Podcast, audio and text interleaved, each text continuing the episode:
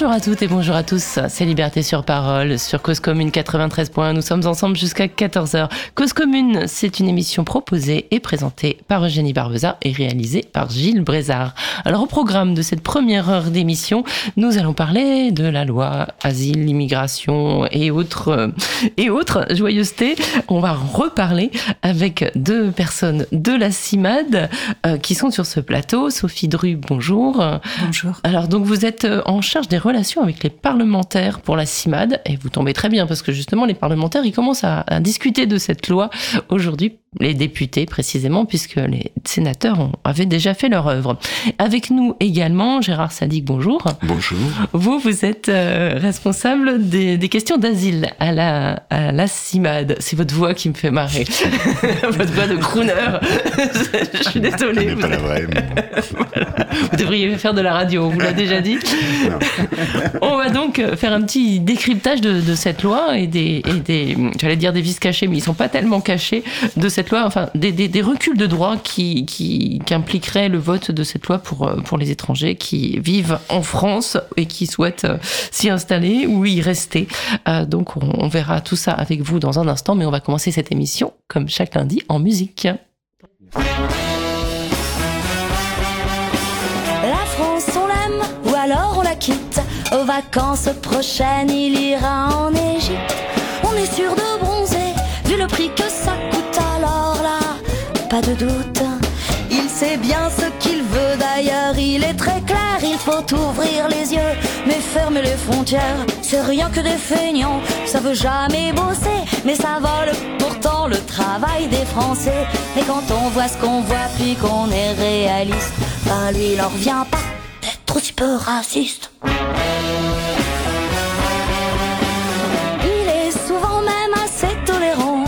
Preuve, il a un pote correct comme un accent. Mais là, c'est l'exception qui confirme la règle. On serait bien dans la merde s'ils étaient tous français dans l'équipe de France. Et comme il est inquiet chaque fois qu'il y pense, cela bien entendu qu'il faut pas les confondre. Ils sont les bienvenus pendant la Coupe du Monde. Et quand on voit ce qu'on voit, et puis quand c'est ce qu'on sait, bah lui, il en revient pas d'avoir toujours pensé.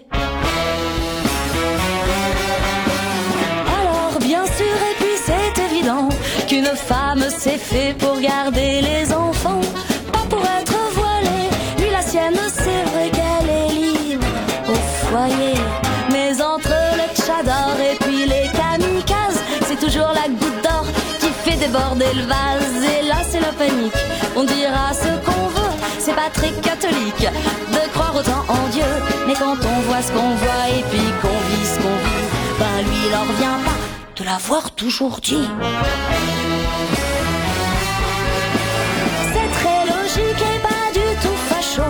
Mais que fait la police avec tous nos impôts Cela dit, faut ce qu'il faut. Décider, il en a, lui, il vote à chaque fois. C'est la démocratie, il a le droit de s'exprimer. N'en déplaise aux gauchistes,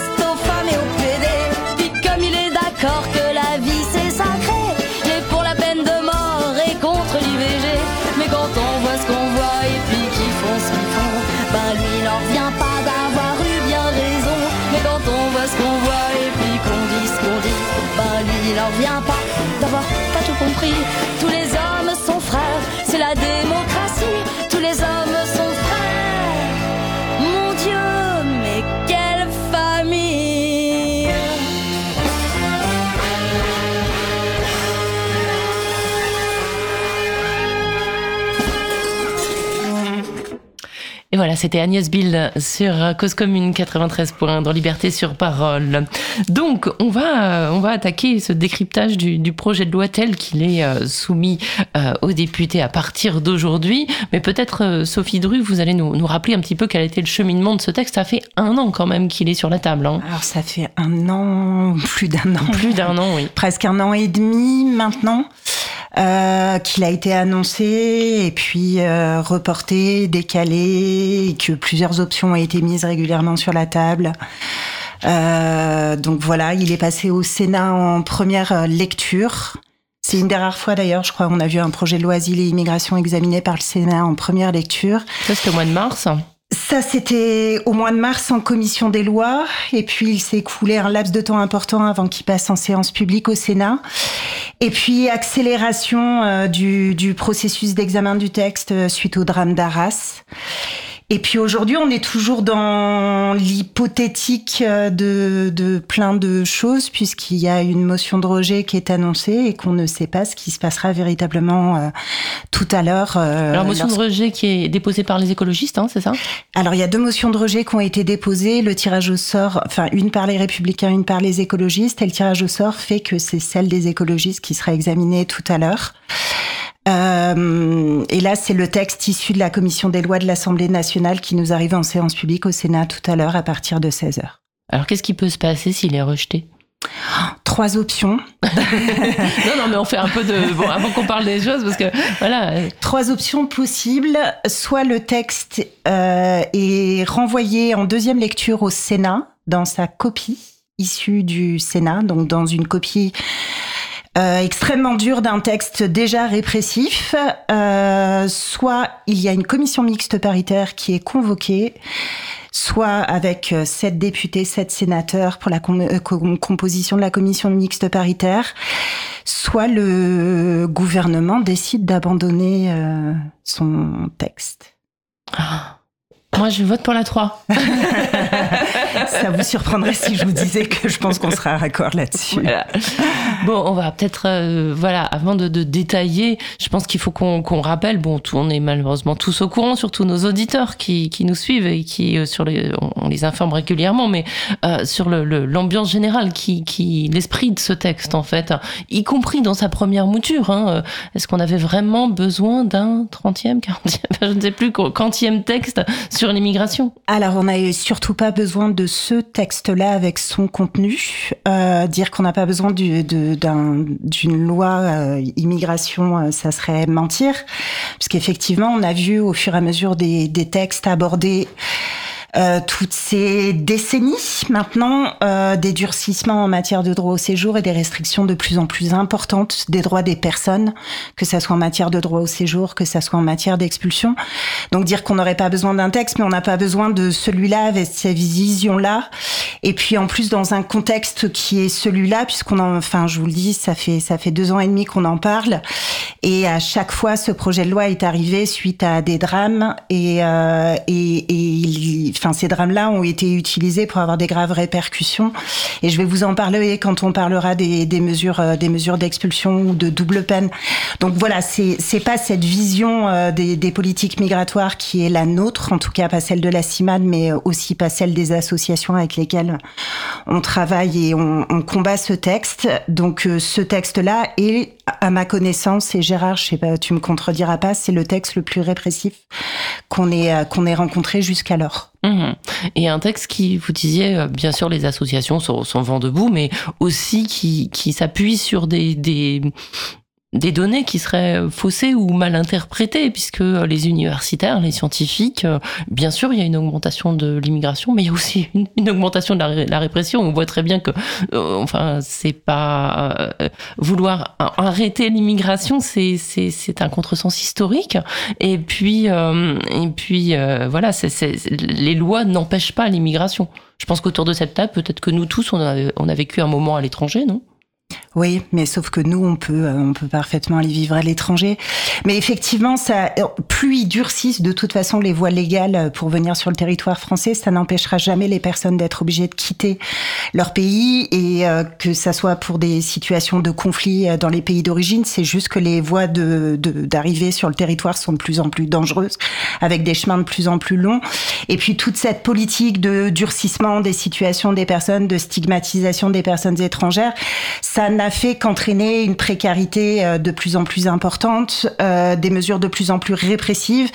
Et, euh, et, et c'est un texte qui est à la fois dangereux absurde et totalement inutile euh, tel qu'il est rédigé, euh, tel qu'il est rédigé aujourd'hui, mais tel qu'il était rédigé initialement, Hmm. en fait. Alors, il y a- Euh, il y, a une chose qui n'apparaissait pas dans le texte initial, là on va rentrer dans le décryptage vraiment, c'est la question de la santé des étrangers n'était pas abordée hein, au départ par le texte proposé par le gouvernement, mais il y a eu toute une instrumentalisation autour de l'aide médicale d'État qui finalement a été retirée en commission des lois de l'Assemblée nationale, mais je crois que la CIMAD s'inquiète encore pour la, la santé, la- l'accès à la santé des personnes étrangères. Alors, effectivement, enfin, il y a eu tout un débat autour de l'AME. Et d'ailleurs, enfin, ce débat autour de l'AME qui était extrêmement important et, on va continuer à suivre de très près ce qui va se passer autour de l'AME. Mais il y a certaines mesures qui sont cachées aussi à l'intérieur du texte et ça concerne le droit au séjour des personnes étrangères malades. Hmm. Vous pouvez nous les détailler un, un- un petit peu? Alors par exemple, Gérard.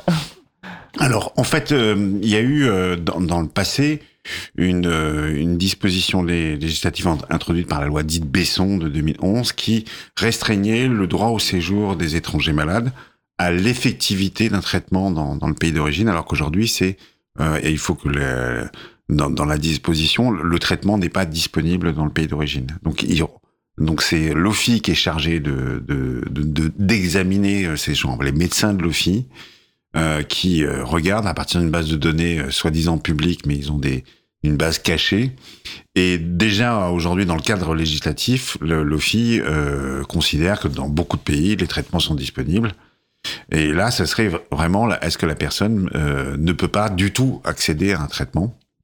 Donc ça, ça va encore réduire le nombre de titres de séjour Alors pour être très clair, disponible, ça veut dire disponible dans un pays. Ça veut dire que par exemple, on prend la France. euh, S'il y a euh, des médicaments contre le SIDA uniquement à Paris et que si j'habite euh, à Bergerac, je peux pas y avoir accès, on me renvoie quand même à Bergerac. Admettons que ce soit le Sénégal qui sur lequel je voilà. où- où je- ça, voilà, c'est exactement ça. Voilà. Il y a un traitement qui est disponible dans un, dans un hôpital, on considère que la personne peut être traitée. Voilà. Alors que dans la version actuelle, euh, on va regarder l'ensemble de la situation, regarder S'il a vraiment accès, si euh, le traitement est disponible partout sur le territoire, etc. Donc c'est à peu près, euh, je crois, c'est 6000 titres de séjour ma- maximum, et on va encore réduire avec, encore une fois, l'OFI qui, euh, aujourd'hui déjà, restreint de plus en plus l'accès, la- enfin donne des avis défavorables, et ça entend- engendre beaucoup de contentieux.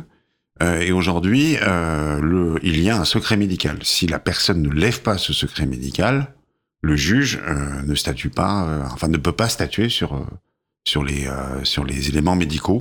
Mhm.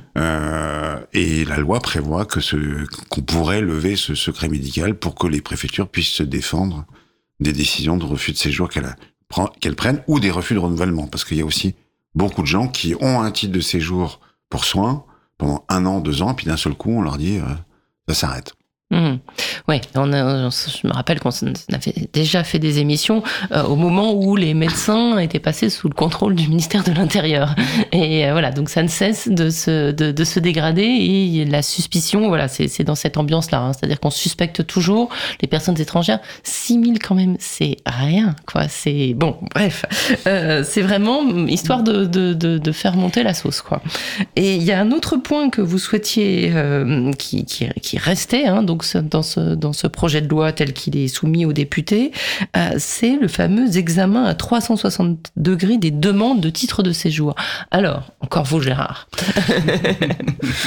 Euh, alors c'était quelque chose, euh, c'est quelque chose qui part plutôt d'une bonne intention, et puis ça tourne à quelque chose qui va ressembler à l'enfer. Puisqu'aujourd'hui, en fait, quand on demande un titre de séjour, il faut savoir exact, l'exacte catégorie dans laquelle on le demande, et euh, notamment euh, le traitement automatisé qui a été mis en place pour déposer les titres de séjour est construit sur ce sur ce type. Donc si vous Et la CIMAD avait lutté contre ça, je me rappelle. on continue de lutter contre la nef parce que c'est vraiment une horreur. Euh, et l'idée qui, est- qui vient d'un rapport sénatorial de, de Monsieur Buffet, c'est que après tout, pourquoi pas euh, faire un examen euh, dit à 360 degrés, c'est-à-dire regarder si la personne rentre dans une des catégories et lui, lui indiquer tu fais plutôt cette demande-là plutôt qu'une plutôt Bah, moi, que ça, celle ça que me tu... semble plutôt logique. Et dans leur logique, c'est plutôt empêcher les gens de déposer plusieurs demandes de titre de séjour concomitantes ou euh, successives. Ça, c'est aussi cette logique. Et donc l'amendement, il est, il est- enfin le, le- le projet de loi tel qu'il est aujourd'hui rendrait irrecevable toute demande après cet examen. Mais encore faut-il que les gens rencontrent des agents de préfecture. Et ça, ça devient de plus en plus rare. D'ailleurs, la agents- défenseur des droits s'insurge dans le monde ce week-end. Elle reparle de la dématérialisation et du fait que c'est impossible. Donc aujourd'hui, euh, les gens doivent déposer leur, euh, leur- une bonne partie des titres de séjour sont maintenant sont euh, sont, sont à déposer via le traitement administration numérique et des étrangers. C'est un enfer. On peut rien changer. On peut rien. Il y a pas il y a un agent qui est, qui est caché, je ne sais derrière un ordinateur dont on ne connaît pas le nom et ainsi de suite. Il y a pas et le pour avoir rendez-vous pour vraiment déposer le dossier, c'est euh, la croix et la bannière. D'ailleurs, ils ont même mis en place un, traitement automatisé pour gérer les rendez-vous en préfecture. Enfin, c'est on est on est dans le la dématérialisation forcée et euh, inutile. D'ailleurs, une proposition de loi de la, députée Obono a, a fait a, été adoptée il y a quelques jours à l'Assemblée nationale pour qu'il y ait toujours un accueil physique dans les dans les guichets euh, dans les services publics, notamment dans les préfectures. Mais normalement, c'est déjà la loi. Euh, alors, pour l'administration des numériques des étrangers, le Conseil d'État a jugé qu'on pouvait rendre obligatoire ce, ce dispositif à condition de prévoir une solution de substitution quand ça marchait pas du tout. Voilà. Euh, et euh, bon, aujourd'hui, c'est très très subsidiaire. Hmm. C'est-à-dire, c'est un ordinateur dans les préfectures auquel on peut accéder peut-être. Alors, si on démontre qu'on arrive à accès à rien, on peut avoir un rendez-vous en préfecture, mais il faut savoir à qui on, à qui adresser un courriel, puisqu'il faut adresser ça par courriel. Hmm.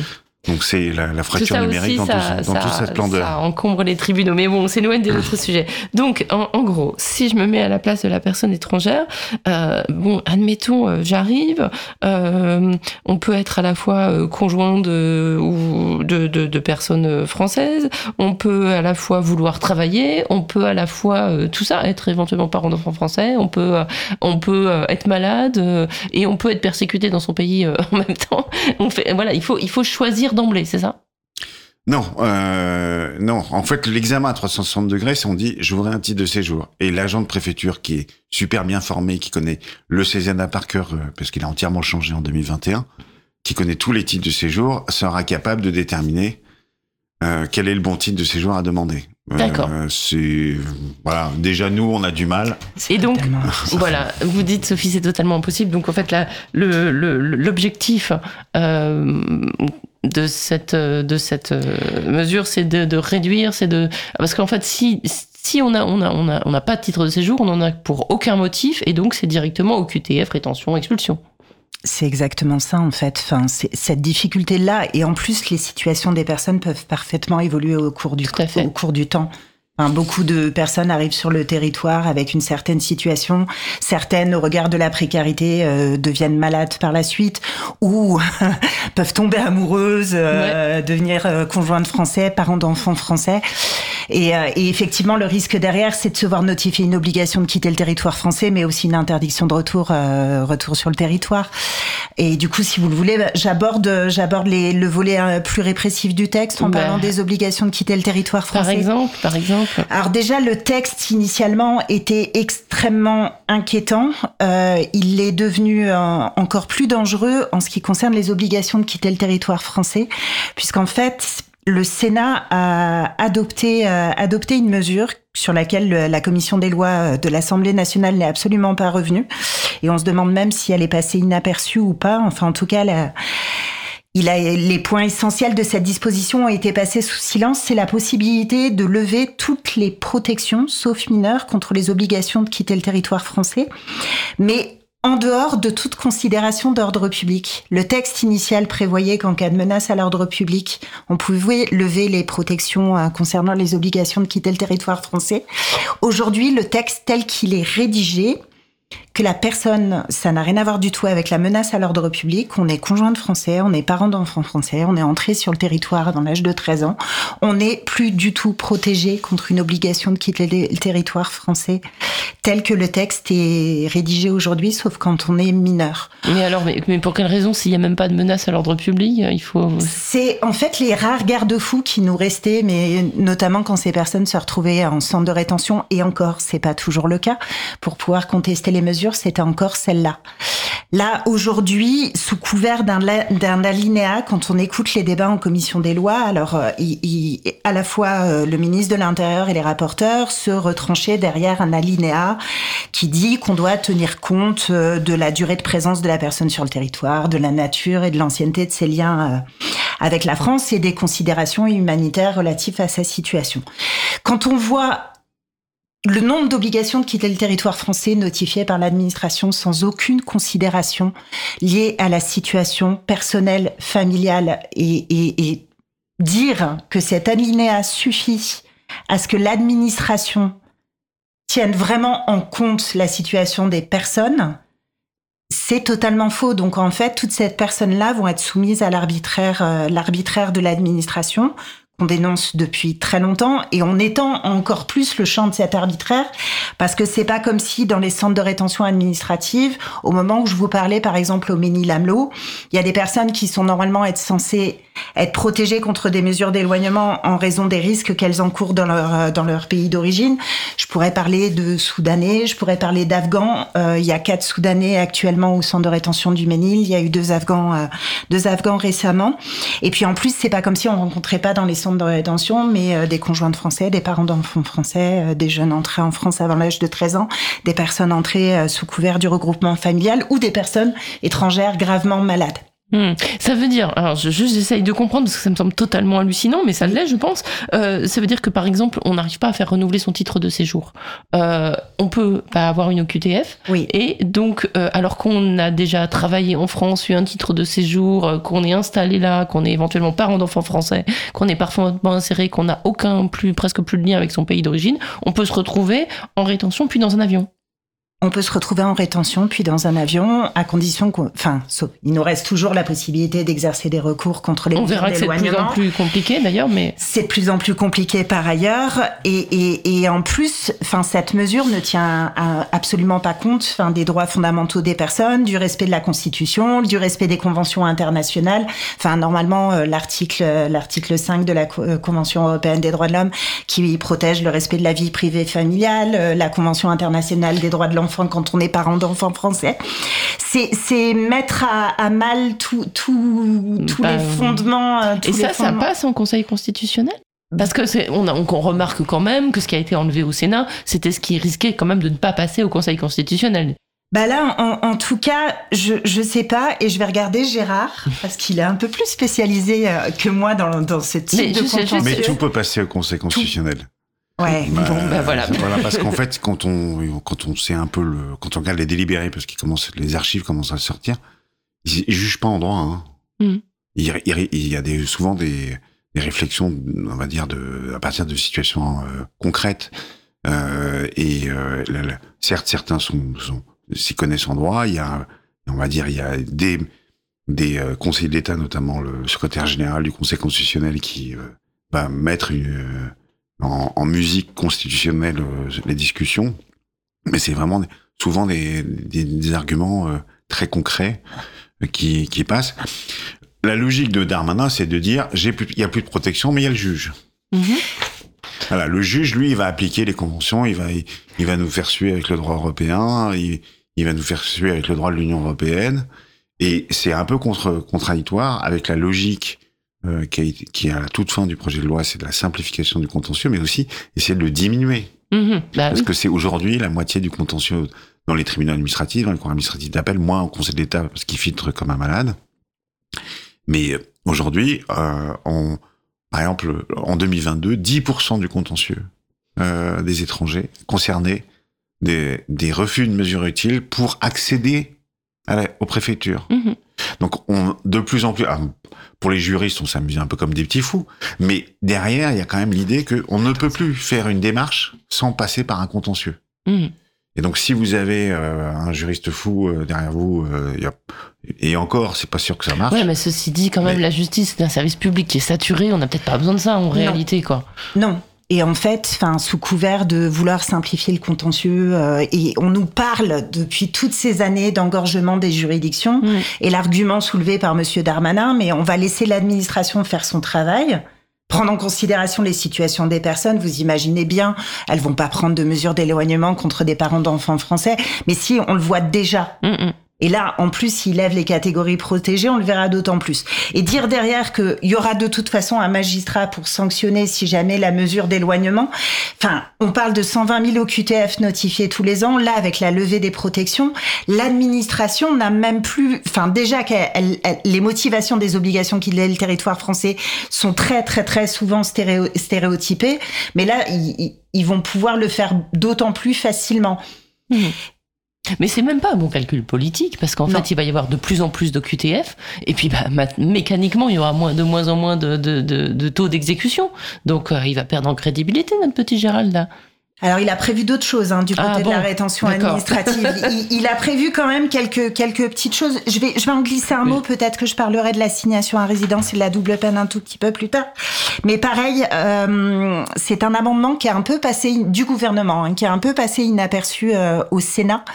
C'est ce qu'on appelle le recul de l'intervention du juge des libertés et de la détention dans les centres de rétention administrative. Et en fait, là, le, texte tel qu'il est prévu prévoit de faire reculer cette intervention, enfin prévoit que la durée du premier placement en rétention passerait de 48 heures à 4 jours.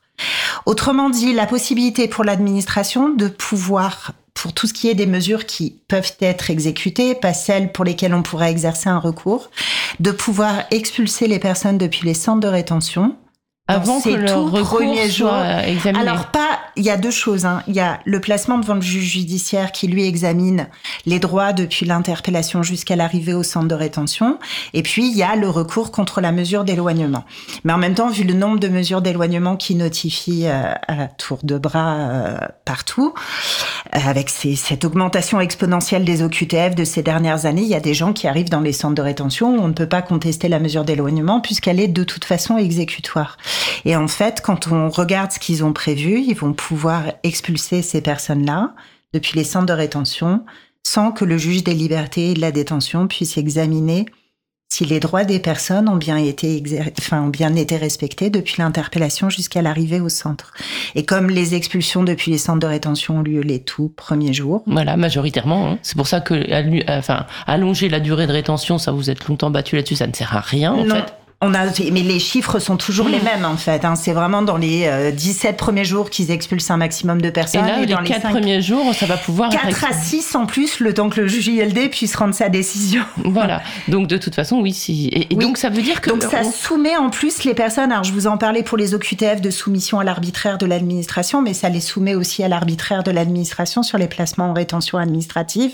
Donc déjà qu'on rencontre des personnes des conjoints de français, des parents d'enfants français dans les centres de rétention, mais si on met bout à bout cette levée des protections contre les obligations de quitter le territoire français et ce, ce, ce recul de l'intervention du juge des libertés et de la détention, ça veut dire qu'on va faire augmenter effectivement le nombre d'expulsions depuis les, les, les, tout premiers jours, mais qu'en plus, faudra vraiment surveiller quelles sont les catégories des personnes qui sont visées par ces mesures et qui seront expulsées. Euh, et on les verra peut-être même pas forcément. Ni même vous, vos intervenants de la même, CIMAD Même les intervenants de la CIMAD au centre de rétention. Et puis pour poursuivre sur la, la, la rétention administrative, euh, y a, y a ils ont aussi modifié un fondement de la rétention administrative, mais c'est aussi une manière de d'envisager la, la, la, rétention euh, comme vraiment une mise à l'écart des personnes indésirables, puisqu'ils considèrent euh, qu'on peut euh, dans le texte, placer en, en, rétention administrative une personne sur le fondement de la menace à l'ordre public. Tout tourne autour de, ce, de, dans ce texte de euh, de cette stigmatisation d'être personne et de dire euh, de toute façon toutes les personnes étrangères sont des délinquantes. Depuis quelques mois, elles sont enfin sont même terroristes. terroristes. Voilà. On est d'accord. Alors que le, le, le, si on regarde le taux de, de, de, de condamnation pour crime euh, parmi les personnes étrangères, il est inférieur au taux de, général de l'ensemble de la population. Oui. Ce qui est normal, hein, parce que quand on est étranger euh, et qu'on est menacé, déjà, on se tient un peu à carreau. Mais voilà, c'est tout à fait logique. Mais, mais voilà, il faut quand même le rappeler. C'est, c'est, c'est, c'est un fait. voilà. Et même si je rebondis là-dessus, justement, si on, si on parle de la, de, de la, de la double peine et, et, et du texte sur, sur, sur ce pan-là, parce qu'en fait, nous dire que la double peine a été. Euh, Alors, on nous l'a promis, mais moi, je n'ai jamais cru, en fait, parce qu'il y a toujours croisé des gens qui sortaient de prison au centre de rétention, qui y retournaient, qui revenaient, qui y retournaient.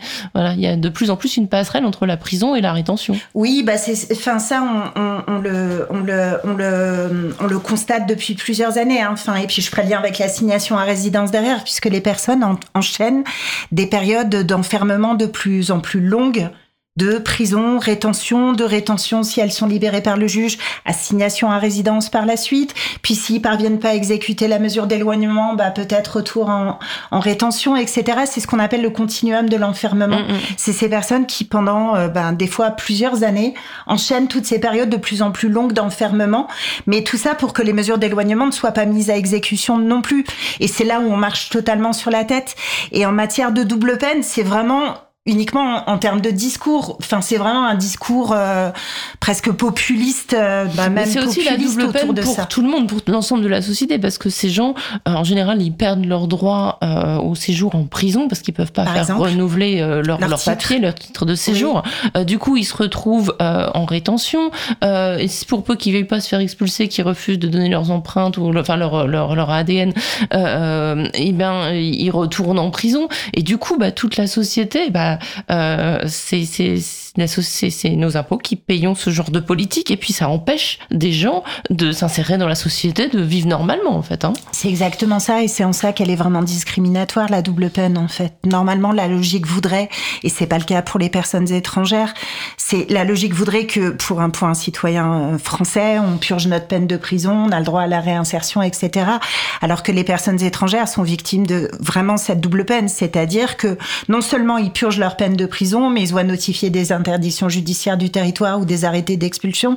Et en fait, leur parcours de vie en est totalement transformé. Enfin, et déjà qu'ils sont soumis à des peines de prison et que c'est déjà discriminatoire pour eux en prison parce que vous le disiez très justement, certaines personnes perdent leur droit au séjour pendant pendant leur séjour en prison, qui a des difficultés d'accès aux interprètes, qui a des difficultés d'accès aux avocats, qui a des difficultés à contester aussi les mesures d'éloignement de, depuis la prison.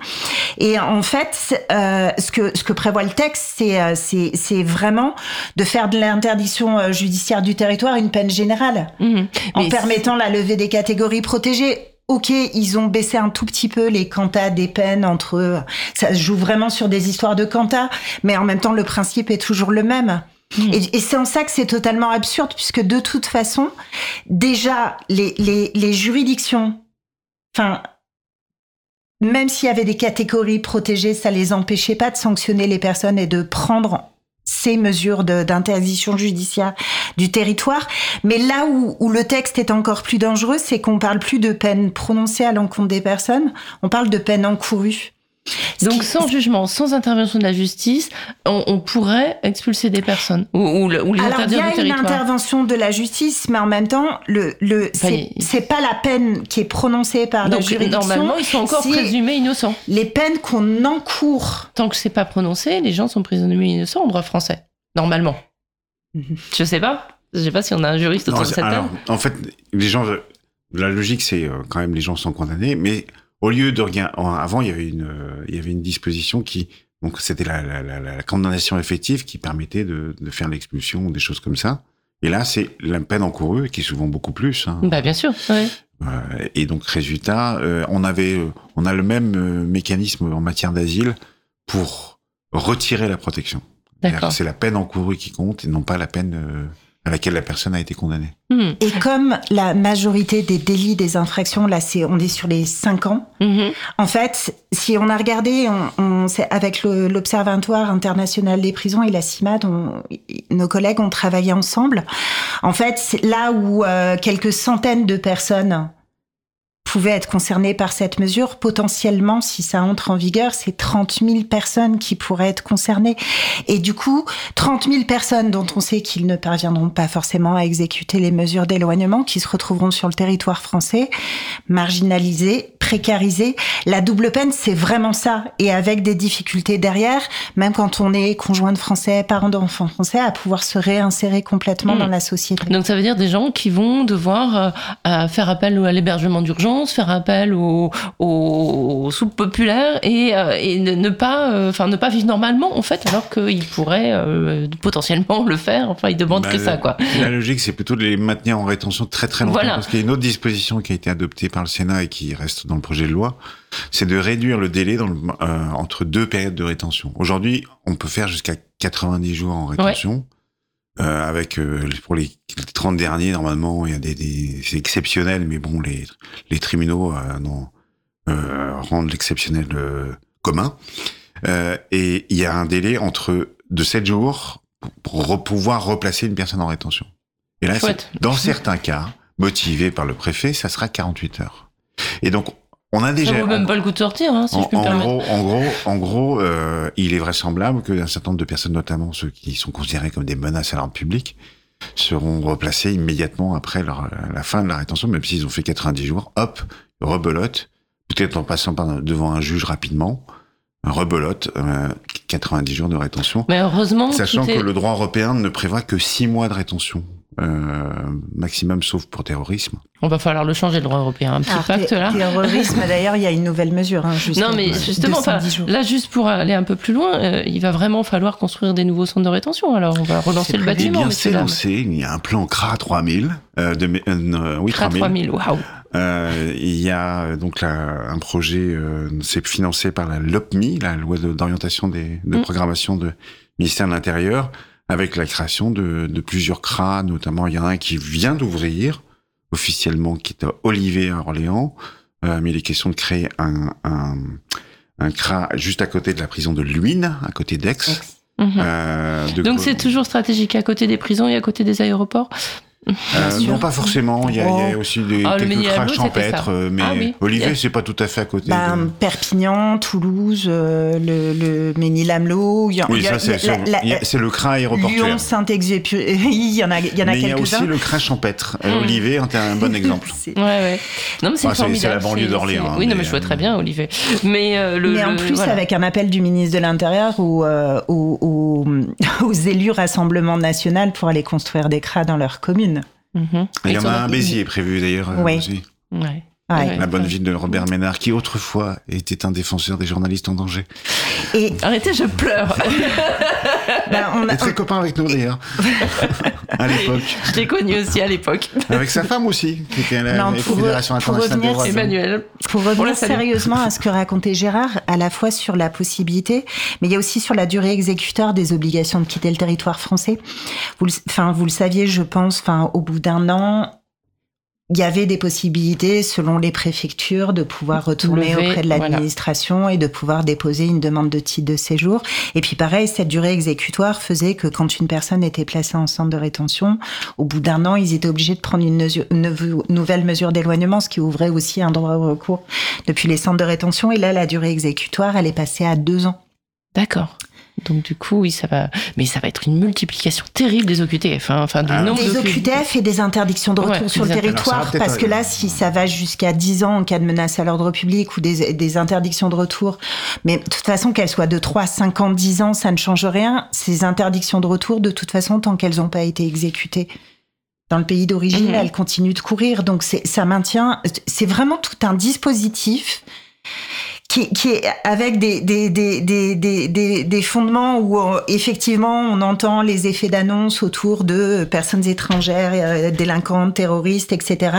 Mais tout ce qu'on voit vraiment derrière, c'est les situations de précarité qui vont qui vont arriver. euh, qui vont Mmh. arriver d'autant plus Mais- et, qu'on qui risquent- déjà et qui de- tous les jours dans nos permanences d'alimenter- Oui. un discours de haine en disant ces gens-là on les voit dans la rue on les voit euh, on les voit en très grande précarité on, ils sont pas capables de s'intégrer voilà c'est le discours alors que c'est des pouvoir gens qui travaillent tous les alors jours. que hein. c'est des gens qui travaillent tous les jours Oui. et c'est des gens qui bon souvent euh, leur, leur parcours euh, le courage qu'ils ont eu pour arriver jusqu'à nous euh, bon je pense qu'ils auraient juste euh, avec une, carte de séjour ils s'en sortent euh, pas mal quoi Euh, enfin voilà ils ne demandent qu'à avoir des droits en fait et, et, et on les empêche d'en avoir ça permet de les stigmatiser c'est vraiment un cercle vicieux terrible sur lequel il faudrait qu'on essaye d'ouvrir les yeux des gens bon j'avais quand même on avait quand même une bonne nouvelle dans ce projet de loi l'interdiction d'enfermer les enfants quand même Alors la bonne nouvelle, je vais rester mesurée. oui essayons Parce que on a, enfin déjà au regard de l'ensemble du texte, c'est compliqué de se réjouir. euh, c'est- mais c'était ironique cette hein. mesure pour laquelle on s'est battu pendant tout, toutes ces années euh, et, nous aussi à la CIMAD euh, sur l'interdiction des enfants en rétention, mais elle, alors, elle est devenue un tout petit peu plus intéressante là à l'issue de son examen en commission des lois, puisqu'effectivement, désormais, les locaux de rétention administrative et les enfants de 16 à 18 ans, dont on ne savait pas pourquoi entre 16 et 18 ans, ce n'étaient plus des enfants, qu'on m'explique parce que pour les, les, enfants français, eux, jusqu'à 18 ans. Faudrait aller l'expliquer aux centaines de gamins qui dorment devant la mairie de Paris. Bien sûr. Mais par contre, là où la mesure euh, n'est toujours pas satisfaisante, c'est que Mayotte est toujours exclu du dispositif jusqu'au 1er janvier 2000. C'est pas le, moindre des endroits où on enferme des enfants. Non, c'est entre 3000 et 5000 enfants qui sont expulsés depuis euh, les, les centres et locaux de rétention euh, de Mayotte.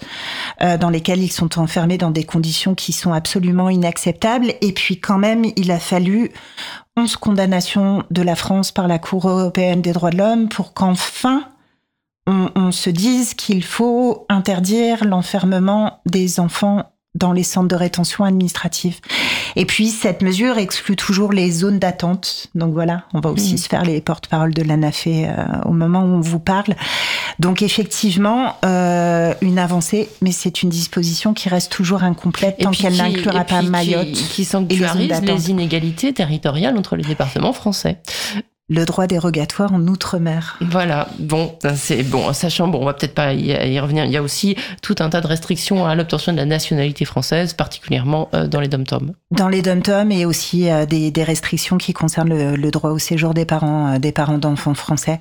Enfin, il y a une vraie remise en question, ça fait plusieurs années que ça a déjà été fait à Mayotte. Mais et si, la liste serait extrêmement longue si on abordait le droit dérogatoire en, en outre-mer, mais il serait temps qu'on s'interroge parce qu'effectivement, Mayotte est un territoire de la République au, même titre que la Guyane. Et là, on commence à voir apparaître des durcissements en Guyane qui n'existaient pas jusqu'alors. Hmm. Tout à fait. Euh, bah, en fait, on, a, on applique le même régime qu'à Mayotte. Et euh, en fait, une question qui se pose de plus en plus, c'est... Vous parlez de la Guyane, là? De, de l'ensemble des territoires d'outre-mer à un régime dérogatoire, c'est-à-dire euh, la Guadeloupe, Saint-Martin aussi, il faut pas l'oublier, la petite collectivité euh, et Saint-Barthélemy aussi. Euh, et donc Mayotte et j'ai oublié le troisième département euh, Guyane. Et puis euh, dans la Réunion, c'est l'application normale. Euh, en fait, il y a une question qu'on pose aujourd'hui au Conseil d'État dans des requêtes qu'on a pu faire, c'est est-ce que le droit de l'Union européenne s'applique dans ces territoires? Parce qu'il y a plein de dérogations qui sont contraires à ce droit de l'Union. Et notamment, par exemple, euh, il reste la question, euh, quelque chose qui euh, paraît simple à peu près partout.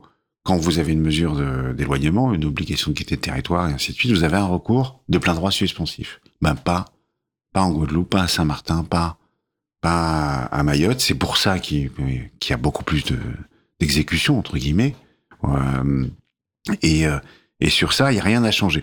À Mayotte, par exemple, euh, vu la, un certain nombre de députés et sénateurs ont déposé pour supprimer la, la limitation des validités, la validité territoriale des titres de séjour délivrés. Il n'y en a pas beaucoup, mais ils sont limités au seul euh, département de Mayotte. Les gens doivent demander un visa pour venir euh, dans un autre département français, y compris dans l'île proche, entre guillemets, de la Réunion. Euh, donc ça, ça a été refusé en disant si c'est comme ça, on va avoir une pompe aspirante. Euh, c'est le nouveau terme de l'appel d'air. il est question, euh, ça, ça a été promis à, à Estelle Youssoufa, une, loi constitutionnelle pour encore, encore euh, renforcer euh, les dérogations au droit, au, ordinaire dans, dans l'île de Mayotte. Et peut-être qu'on va avoir la même chose pour la Guyane, puisque il y a un certain nombre de, politiciens locaux qui pensent que la situation est proche, alors que en réalité, euh, normalement, si on veut euh, faire des départements à part entière, il faut que le droit, le droit, euh, le droit européen comme le, droit français s'y applique. Hmm, on en est loin. Je vous propose qu'on fasse une petite pause en écoutant la lettre à la République, justement. On se retrouve juste après.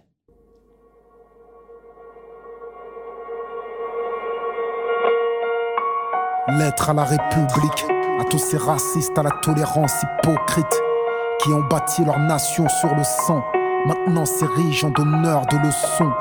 pilleurs de richesses, tueurs d'Africains, colonisateurs, tortionnaires d'Algériens. Ce passé colonial, c'est le vôtre, c'est vous qui avez choisi de lier votre histoire à la nôtre. Et maintenant vous devez assumer, l'odeur du sang vous poursuit même si vous vous parfumez. Nous les Arabes et les Noirs, on n'est pas là par hasard, tout arrivé à son départ. Vous avez souhaité l'immigration, grâce à elle, vous vous êtes gavé jusqu'à l'indigestion. Je crois que la France n'a jamais fait la charité. Les immigrés, ce n'est que la main-d'œuvre bon marché. Gardez pour vous votre illusion républicaine de la douce France bafouée par l'immigration africaine. Demandez aux tirailleurs sénégalais et aux harkis qui a profité de qui? La République n'est innocente que dans vos songes. Et vous n'avez les mains blanches que dans vos mensonges. Nous les Arabes et les Noirs, on n'est pas là par hasard. Tout arrivé à son départ.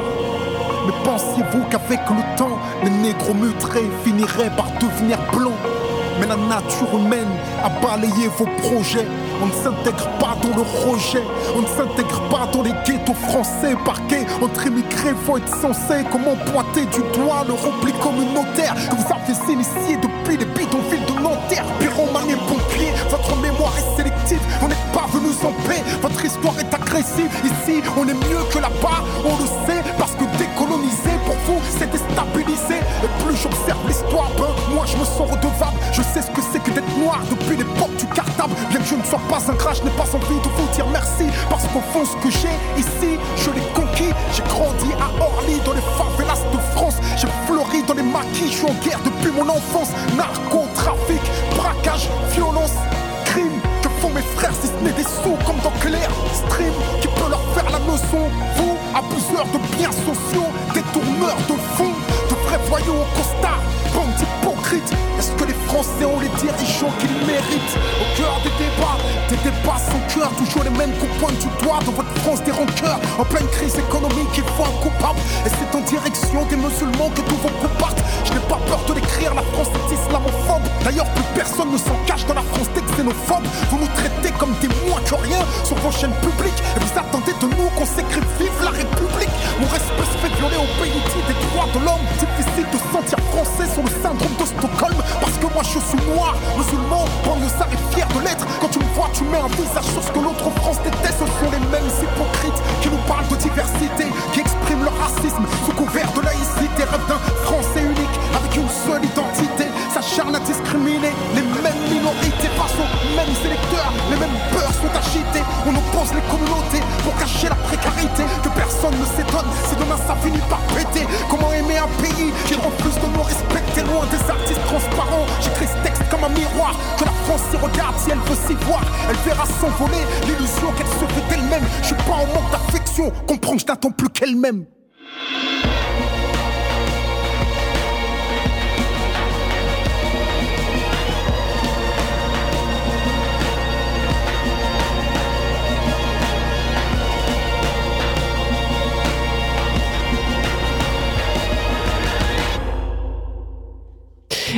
Et voilà, c'était Kerry James, sa lettre à la République qui date de plusieurs années, mais comme vous pouvez le constater, rien n'a changé. On est toujours avec euh, Gérard Sadik euh, en, res- en responsabilité des questions d'asile à la CIMAD et Sophie Dru en charge des relations avec les parlementaires pour la CIMAD. Vous allez aller les voir d'ailleurs, les parlementaires, là bientôt, euh, Sophie. Je crois que vous avez rendez-vous avec eux devant l'Assemblée. Enfin, rendez-vous, vous allez participer à on cette qu'ils sera manifestation. nombreux, oui, effectivement. Mais Gérard aussi, on va aller euh, effectivement avec les, tout, tout l'appel des organisations de Lucige, toutes celles qui sont regroupées. Lucige, avec- c'est euh, Unis contre l'immigration jetable. Voilà. Ouais, une vieille, vieille, vieille, un vieux collectif qui a été euh, euh, remis, remis d'actualité du fait de ce projet de loi. Donc effectivement, c'est un appel de Lucige, mais euh, il n'y a pas que les organisations, les collectifs de sans-papiers qui appellent à rassemblement. Enfin, on est Il y a vraiment, la LDH, il y a la CGT, pour Oui. tout le volet travail qu'on va pas aborder au- ici aujourd'hui, mais euh, enfin on peut en dire un mot, mais euh, rapidement, rapidement, parce ouais. que voilà, c'est une belle usine à gaz aussi, euh, comme Oui. à peu près tout ce projet de loi d'ailleurs. Euh, mais voilà, donc on peut peut-être dire un mot euh, avant qu'on qu'on aborde d'autres questions. Euh, cette manifestation, elle a une petite histoire, c'est- C'est-à-dire que la semaine dernière, les journalistes reçoivent des communiqués de presse, c'est 40 organi- plus de 40 organisations hein, de, du collectif uni contre l'immigration jetable qui appellent à manifester justement à 13h ce jour, ce- à partir de ce lundi euh, devant l'Assemblée nationale pour bah, justement être devant l'Assemblée nationale et pouvoir euh, alpaguer un petit peu les députés qui s'apprêtent à aller discuter du texte. Et en fait, hein, trouble à l'ordre public, bande de délinquants, eh bien, vous avez failli être interdit, alors racontez-nous. Alors, euh, euh, on a découvert euh, samedi, enfin c'est surtout la décision a été notifiée samedi à, l'une des, des organisations qui organise le rassemblement, le- la Ligue des droits de l'homme, que le préfet de police avait considéré que vu la situation de du Vigipirate, urgence attentat, que que qu'on ne pouvait pas faire de manifestation revendicative à côté de l'Assemblée nationale parce que les forces de l'ordre étaient euh, trop trop occupés. Donc ils ont interdit euh, le, la- la manifestation sur la place, la petite place Édouard Herriot, euh, qui se trouve sur le côté de l'Assemblée, non pas celle qui est, qui est devant, qui s'appelle la place de Bourbon, et euh, nous renvoyons vers la place Vauban, qui est devant le tombeau de l'empereur, devant le. Mais c'est-à-dire de l'autre côté, c'est-à-dire que si les députés trois, voilà, un euh, kilomètre trois de s'il fait- l'Assemblée, s'ils voulaient venir vous voir, il fallait faire un grand détour. C'est assez simple pour discuter avec des parlementaires de faire un kilomètre trois, euh, enfin qui eux fassent un kilomètre trois. Mmh. Un référé liberté a été déposé dès samedi après-midi euh, par la Ligue des droits de l'homme et Solidaire. euh, et ce matin, à 10h30, le tribunal a suspendu cet arrêté qui n'aurait jamais dû être pris, comme les nombreux arrêtés d'interdiction pris par le euh, préfet de- des Alpes-Maritimes sur les manifestations sur la Palestine.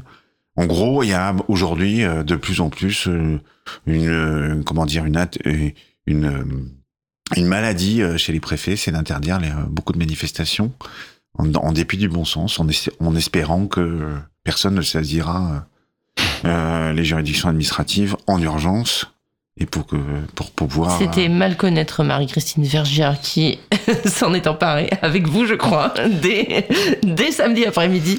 Et ça a, Ah. été, ça a été réglé. Mais bon, c'est quand même assez hallucinant. Euh, Ça dit beaucoup de l'état de notre démocratie. Et juste pour faire un peu de, de fiction, imaginons qu'une personne euh, sans titre de séjour régulier sur notre territoire décide de venir à cette manifestation interdite. interdite, voilà, de venir été- quand même, euh, quand même devant l'Assemblée nationale et qu'elle se fasse contrôler et arrêter. Au QTF ou pas?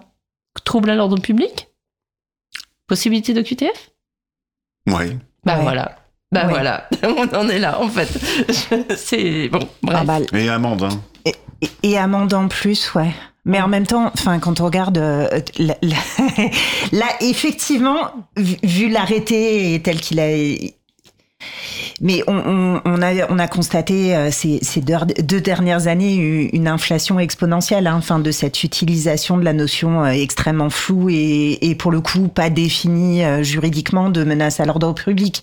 Enfin, pour prendre des exemples, traversée irrégulière de la chaussée, pour certains préfets, ça peut constituer Mmh. une menace à l'ordre sur la voie public. publique aussi. Voilà, je, je, je, oh, ça Il y a quelques cas, exemples comme ça, concrets que j'ai pu rencontrer. Ouais, oui, ouais. et puis pour des personnes qui n'ont pas fait l'objet euh, préalable de euh, condamnation, condamnation, pour- euh, auparavant. Et aucun délit. Enfin voilà, des choses Non. qui. Pour le coup, on est vraiment dans un truc qui devrait tous nous inquiéter. Et parce des que ça veut dire situations que sans poursuite par la suite sur des faits qui remontent à 8, 9 ans, euh, etc. D'où un- l'inquiétude autour de ce Ouais. texte. Mais en même temps, ils s'embêtent même plus pour les obligations de quitter le territoire français avec la menace à l'ordre public aujourd'hui, puisqu'ils sont allés encore plus loin. Oui, c'est ce que je vous racontais. C'est open bar, c'est voilà, c'est dingue. Bref, bon, vous vouliez me parler de quelque chose que j'ai oublié, c'était Sophie Dru. sur les allongements, euh, Voilà. une mesure que je trouve euh, intéressante et pour pour dire, enfin intéressante, pour dire à quel point ce texte est absurde et et, et, et fonctionne fonctionne à l'envers. Je vais vous prendre un exemple de, de l'allongement de la durée d'assignation à résidence de 1 à 3 ans des personnes dont on sait qu'on est dans et qu'elles sont dans l'impossibilité de quitter le territoire français qu'elles ne peuvent pas regagner leur pays d'origine, qu'elles qu'elles qu'elles euh, et n'y se rendent dans aucun autre pays. En fait, il y a il y a je sais pas un an, deux ans, euh, le ministre de l'Intérieur disait pour ces personnes euh, ni expulsables ni régularisables, faudrait à un moment qu'on ait une discussion à l'Assemblée nationale. Enfin, je, je raccourcis euh, ses propos, je vais pas vous reprendre la citation exacte du ministre de l'Intérieur euh, à l'époque. Et en fait, derrière ça, il y avait toutes ces personnes dont on risque, enfin, dont on sait que euh, y aurait une violation du principe de non-refoulement. Et je vous ai parlé là de situations de personnes euh, afghanes dans les centres de rétention. On a vu arriver euh, des familles iraniennes, euh, il y a des personnes soudanaises, etc. Donc un certain nombre de personnes, ou des personnes syriennes, dont on sait que on est dans l'impossibilité de pouvoir les éloigner euh, dans... Sauf dans- à vouloir les envoyer à la mort. sauf à vouloir effectivement les envoyer à la mort. Et donc, au lieu de prendre en considération ces personnes et de se dire, mais en fait, enfin, il faudrait leur délivrer un titre de séjour sur le territoire français avec droit au travail. Et ben, au lieu de réfléchir sous cet angle-là dans le projet de loi, il prévoit de rallonger encore la durée de l'assignation à, à- à résidence de ces personnes, donc de les maintenir dans la précarité jusqu'à trois ans, alors qu'on sait parfaitement qu'on ne peut pas les expulser. Bah, euh, on, on parlait de la santé des étrangers. Il y a bien sûr le fait de ne pas vouloir accorder des titres de séjour euh, pour, euh, pour des étrangers malades. Mais là, en fait, on rend les gens malades en les, en les, en les laissant dans cette situation-là. hein. Euh, bon, vous n'êtes pas médecin, mais, mais, mais les, les- tous les professionnels de santé le disent. Ça, on va avoir une explosion des cas, des cas même psychiatriques à laisser des gens dans des situations aussi absurdes et cocasses. Bah quand on, quand on voit la dégradation, enfin moi je l'ai je l'ai connu euh, je l'ai connu quand je travaillais en centre de rétention, enfin des personnes qui renouvelaient et en plus c'était à l'époque donc c'était encore très très très longtemps, c'était pas la rétention d'aujourd'hui. On voyait vraiment psychologiquement à quel point il, il broyait les gens. C'est vraiment une machine, euh, une machine à broyer, euh, à broyer des vies. La rétention administrative, mais aussi toutes ces mesures de contrôle, de surveillance, où en fait, enfin, quand, quand le ministre de l'Intérieur dit rendre la vie impossible des personnes sous obligation de quitter le territoire français, leur vie, elle est déjà impossible.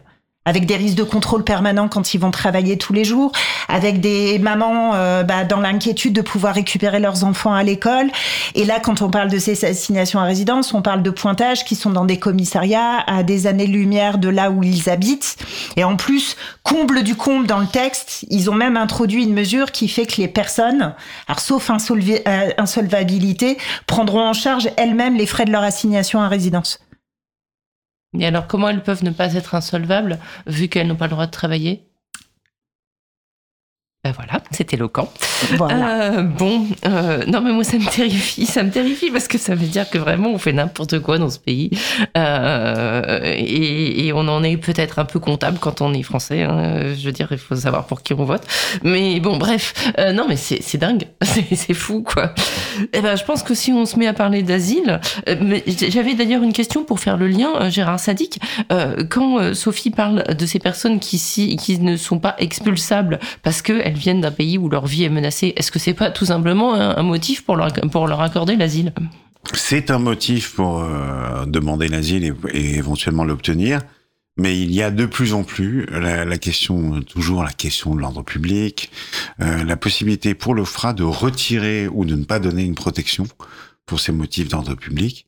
Et là, les personnes peuvent être sans statut de réfugié, par exemple, mais ils, ont, ils gagnent la qualité. On n'a pas le droit de les expulser. Euh, donc, on les assigne à résidence de façon indéterminée ben, pour certains, avec un pointage régulier quand ils sont un peu euh, fichés euh, Mhm. S, comme on dit. Mhm. Bon, on est un peu tous, j'allais dire fichier S, mais euh, oui, non, quand même pas.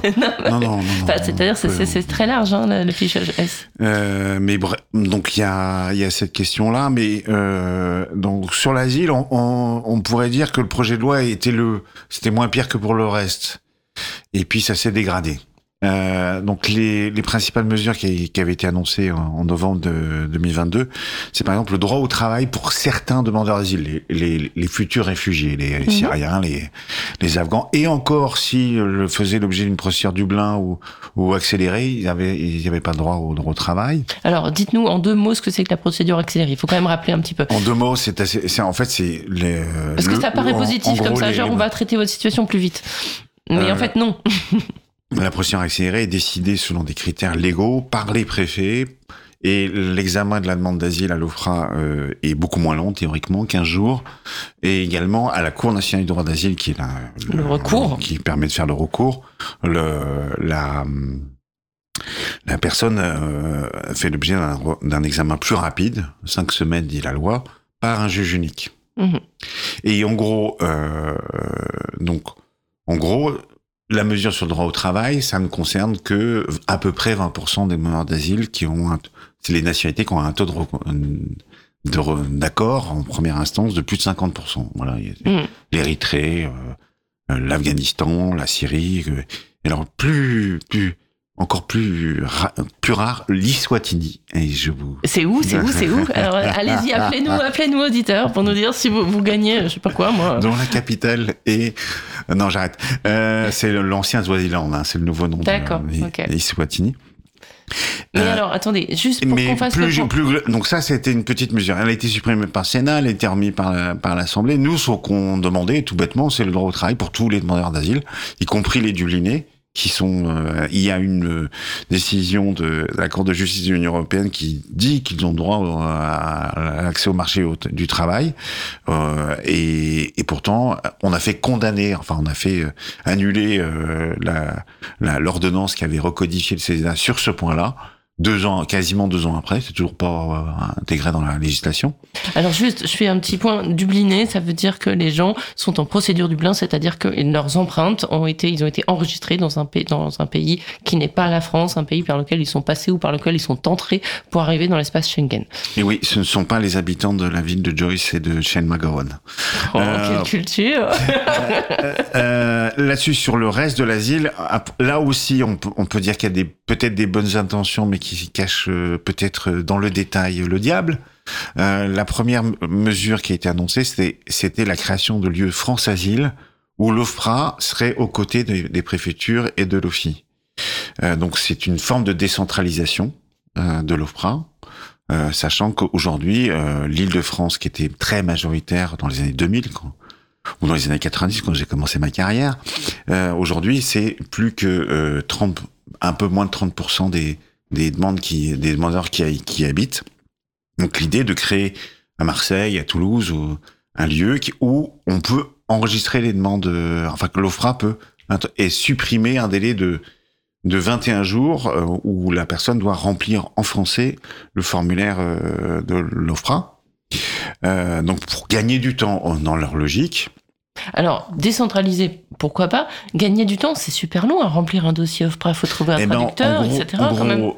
Ça aurait pu être l'occasion de supprimer ce formulaire, de, de, de dire, ben, une fois que la, personne a été enregistrée par la préfecture et qu'elle relève pas de Dublin, eh ben, on, introduit la demande, on- l'OFPRA prend note de la chose et, le, et, le, et convoque pour un entretien qui est devenu le moment essentiel de la procédure d'instruction à l'OFPRA. Mhm. Eh ben, on va quand même garder le formulaire de demande d'asile. Euh, donc, il y a, y un Dans lequel il y a déjà un résumé de la situation, etc. voilà, on va poser quelques, dans l'état actuel des choses, l'OFPRA sera chargé de, de, de prendre note de quelques éléments de la demande qui sera éventuellement complété euh, par la suite, peut-être avec une obligation de continuer à remplir le formulaire. Euh, et derrière, il y a quand même un problème, c'est l'OFPRA au milieu de la préfecture et de l'OFI, il est pas, il est pas dans la situation, dans la théorie des, dite des apparences, il risque de perdre son indépendance. Ouais. c'est- ce que c'est ce que reprochent d'ailleurs le, les syndicats de l'OFRA. Ils ont peur que euh, cette décentralisation conduise à une moindre indépendance de l'OFRA dans ses décisions. Ils ont déjà pas mal de pression. Enfin, Ils sont en grève en ce moment. Hein. tout à fait. Et l'autre mesure qui paraît euh, de bon sens, euh, pareil pour la même situation, vous avez seulement qu'un tiers des demandeurs d'asile. La Cour nationale des droits d'asile qui siège à Montreuil serait pourrait créer des chambres territoriales, donc euh, dans les cours d'appel, par exemple à Marseille, à Toulouse, à Bordeaux euh, ou à Nantes.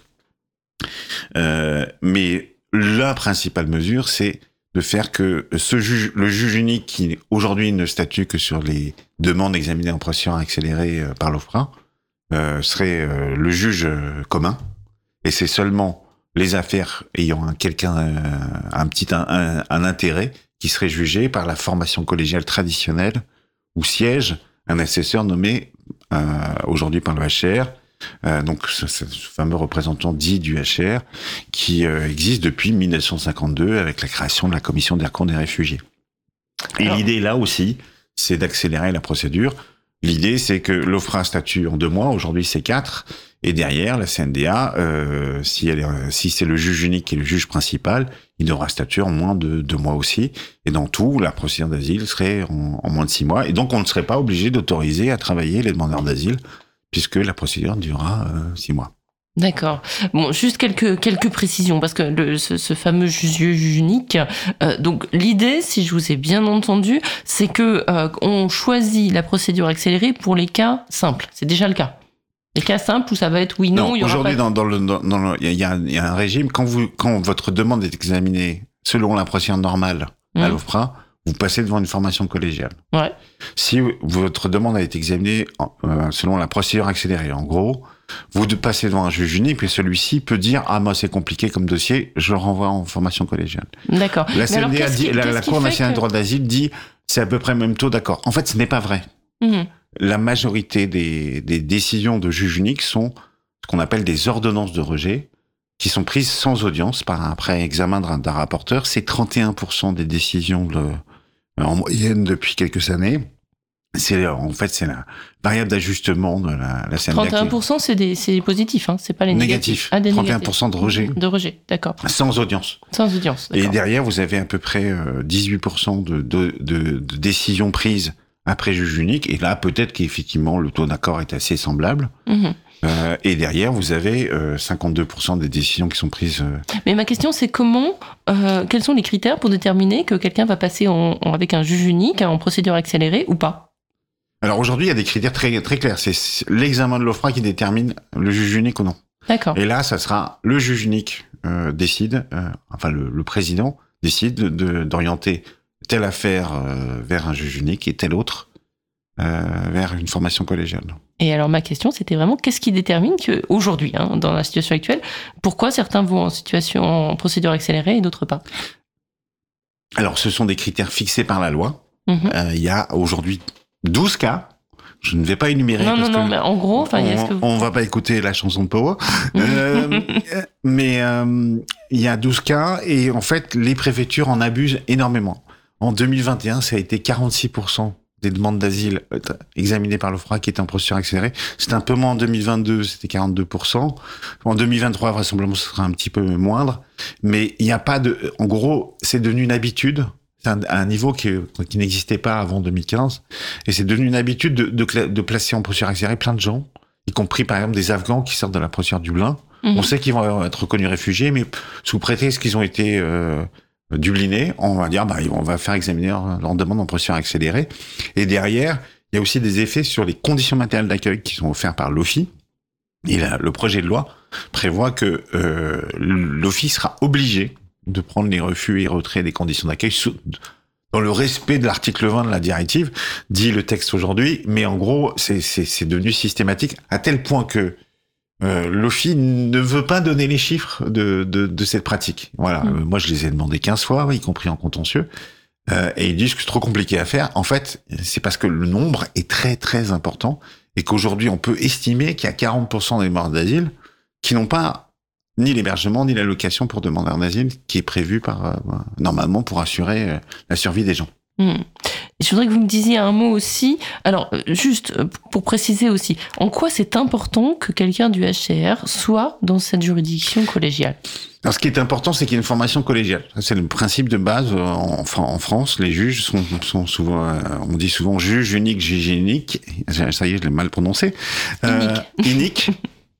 Euh, mais il y a aussi le, le fait que même euh, parce que les audiences de la CNDA, c'est ce sont des audiences relativement longues où sont interrogés, euh, on pose des questions aux demandeurs et qui doivent être présents.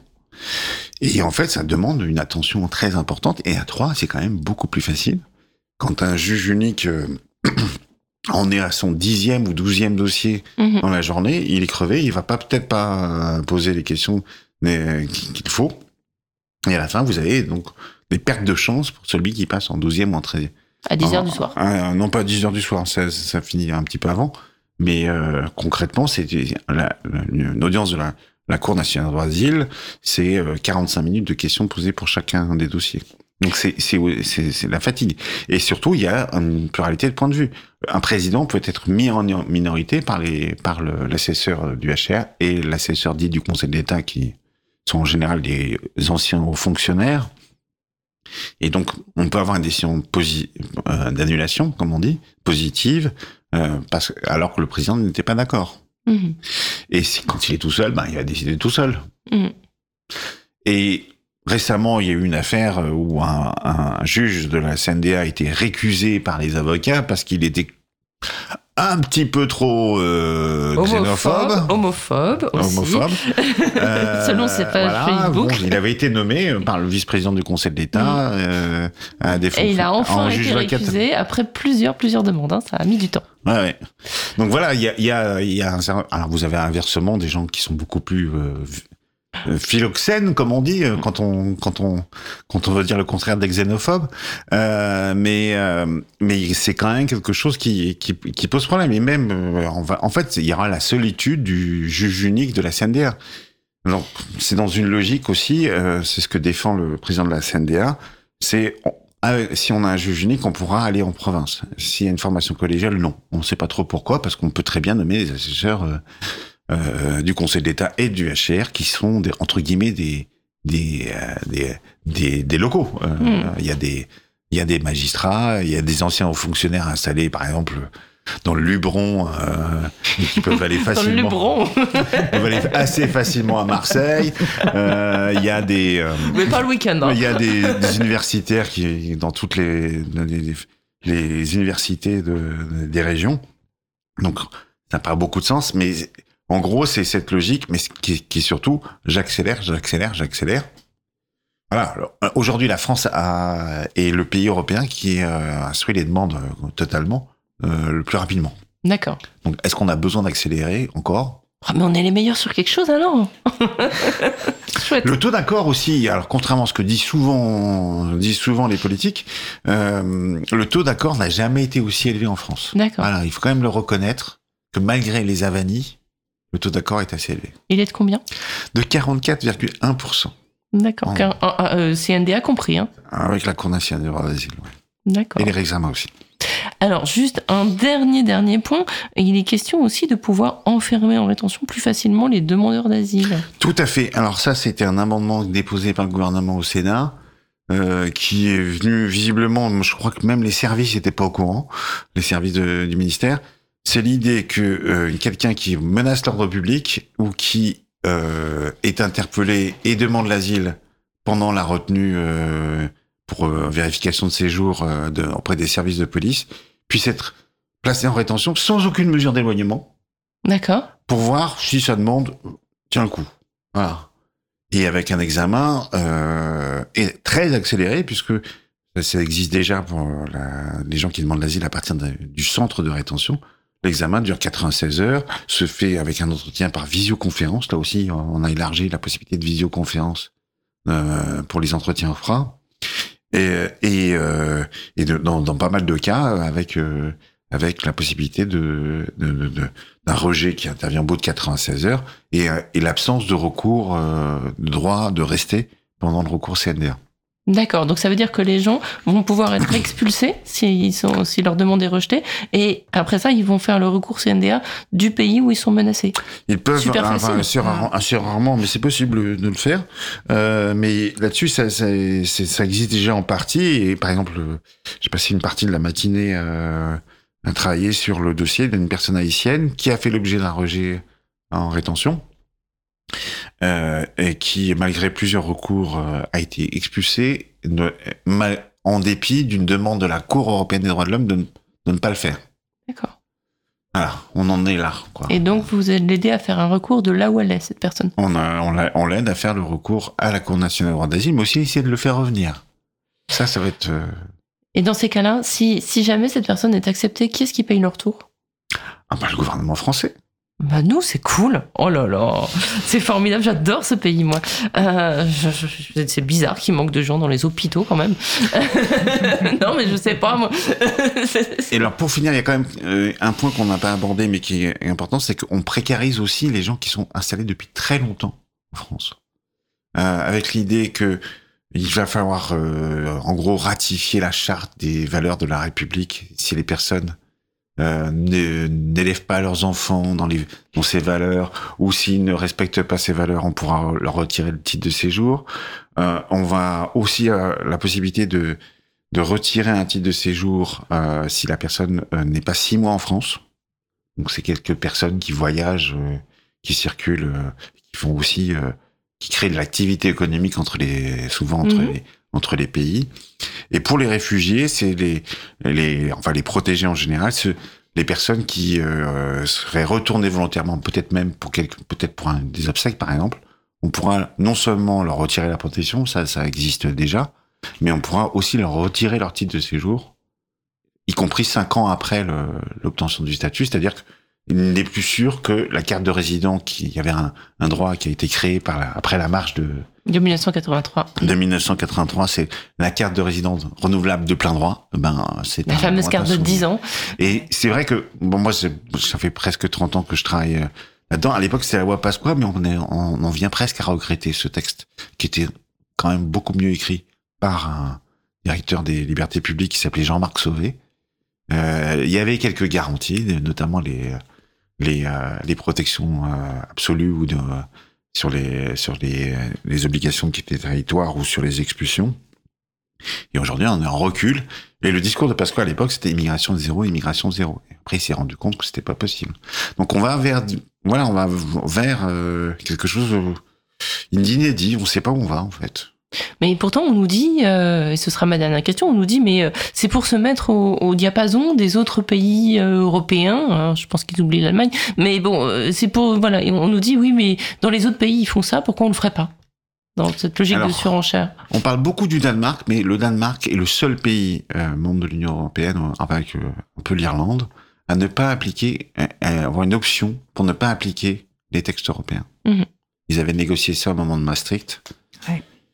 Alors l'Irlande aussi a cette réserve, mais euh, mais quand même applique la plupart des, textes européens. Et, donc le Danemark a une politique très euh, très dure. Alors c'est certes c'est un gouvernement social-démocrate qui le fait, euh, mais euh, c'est euh, quand même euh, omnubilé par un- une protection du, de l'État-providence danois qui est très très généreux.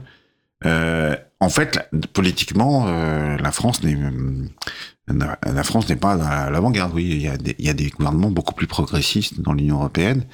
Et c'est vrai qu'aujourd'hui, il va y avoir euh, très prochainement, c'est rebelote, euh, une nouvelle législation à faire, puisque un pacte euh, asile-immigration Ouais. est en négociation au niveau entre le Parlement européen, la Commission et le Conseil de l'Union européenne. Certains textes vont durcir encore euh, euh, les dispositions, notamment il y a cette idée de placer en rétention tous les demandeurs d'asile à leur arrivée sur le territoire de l'Union européenne. Hmm. Et si possible, hors du Enfin, territoire européen même. C'est encore Alors, mieux non, si ça c'est ailleurs. ça, mais euh, non, mais bon. Enfin, le problème du pacte européen, c'est que. Voilà, c'est ça, l'approche hotspot et puis aussi la. Enfin, on en a parlé déjà longuement sur cette antenne de- de- du pacte européen qui devrait du coup être être voté avant les, les élections euh, normalement, hein, les, les prochaines élections européennes de juin. S'il n'est pas déficelé. Enfin, je sais- on ne sait pas trop quoi en penser, vu que de toute façon, il vise à entériner les, les, les, les, manquements de certains États, comme la France d'ailleurs, qui notamment ferment leurs frontières, etc. Donc, euh, Ne m'en parlez pas. voilà. Nous n'en parlons plus.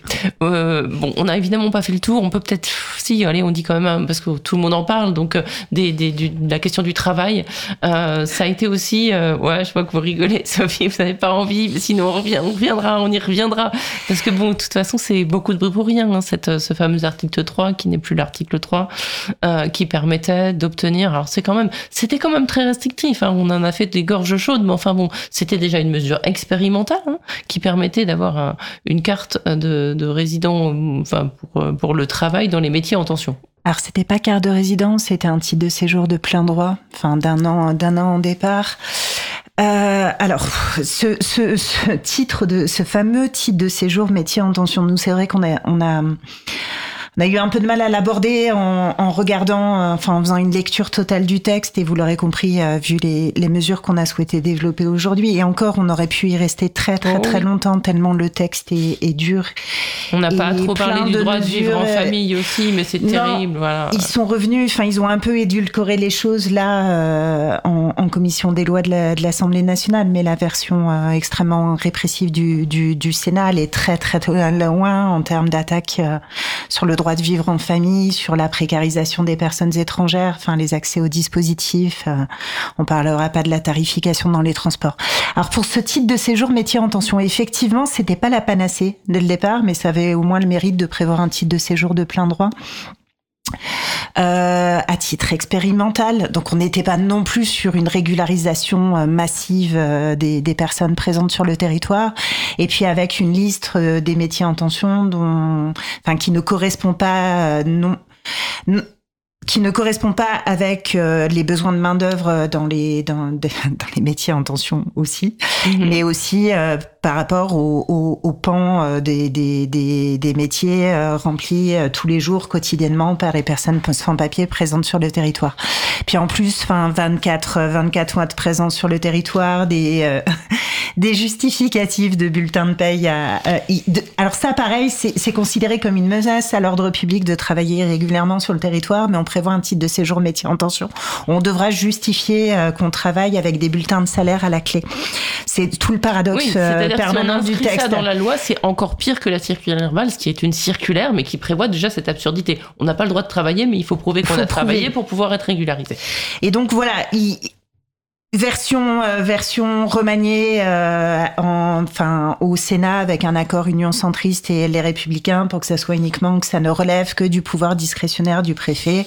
Et là, le, la version qui a été pro, enfin proposée à l'Assemblée nationale et adoptée en commission des lois, qui est un ce qu'ils appellent un compromis en fait, c'est un titre de séjour de plein droit toujours euh, ces 24 mois de présence sur le territoire, toujours, euh, enfin c'est à peu près la même chose, euh, si ce n'est que le préfet pourra s'opposer à cette régularisation, toujours en cas de menace à l'ordre public que pourrait représenter la personne sur le territoire français. Menace dont il juge lui-même. On est bien loin d'une régularisation large et durable des personnes présentes sur le territoire français qui travaillent quotidiennement ou de ces personnes qui ont construit leur vie sur le territoire et, et pour lequel il serait nécessaire à un moment de réfléchir à une régularisation. Mm, mm, absolument. Puis c'est d'y réfléchir. Et, et c'est vrai que la CIMAT s'est toujours opposée à cette vision un peu utilitariste hein, des, Ouais. des, des, des travailleurs sans papier. Euh, et, et vous vous demandez une régularisation euh, de. Voilà. Mais qui serait très utile économiquement d'ailleurs. Parce que si on veut financer cette fameuse protection sociale, il faut bien que les gens cotisent. Et si on les laisse cotiser, ils cotisent.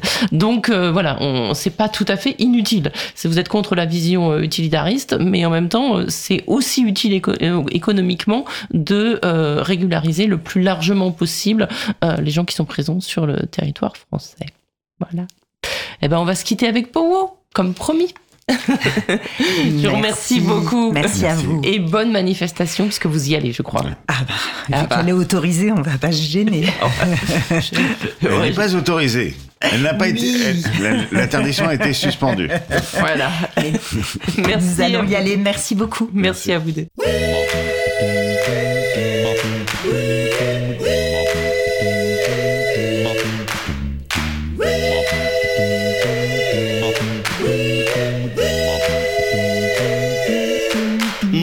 Vouloir être chat, me frotter contre tes bas, je me ferai angora pour me blottir dans tes bras. Je te jure, je boirai plus que du lait, je n'aime plus la vodka. Moi vouloir être chat, tous les soirs quand je te vois. Moi vouloir être chat, retrouver sur les gouttières mes copines de litière, mais toujours rester à toi.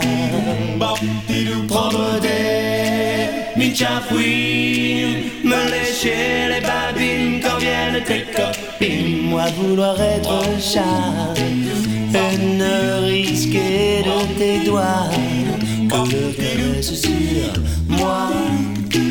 Moi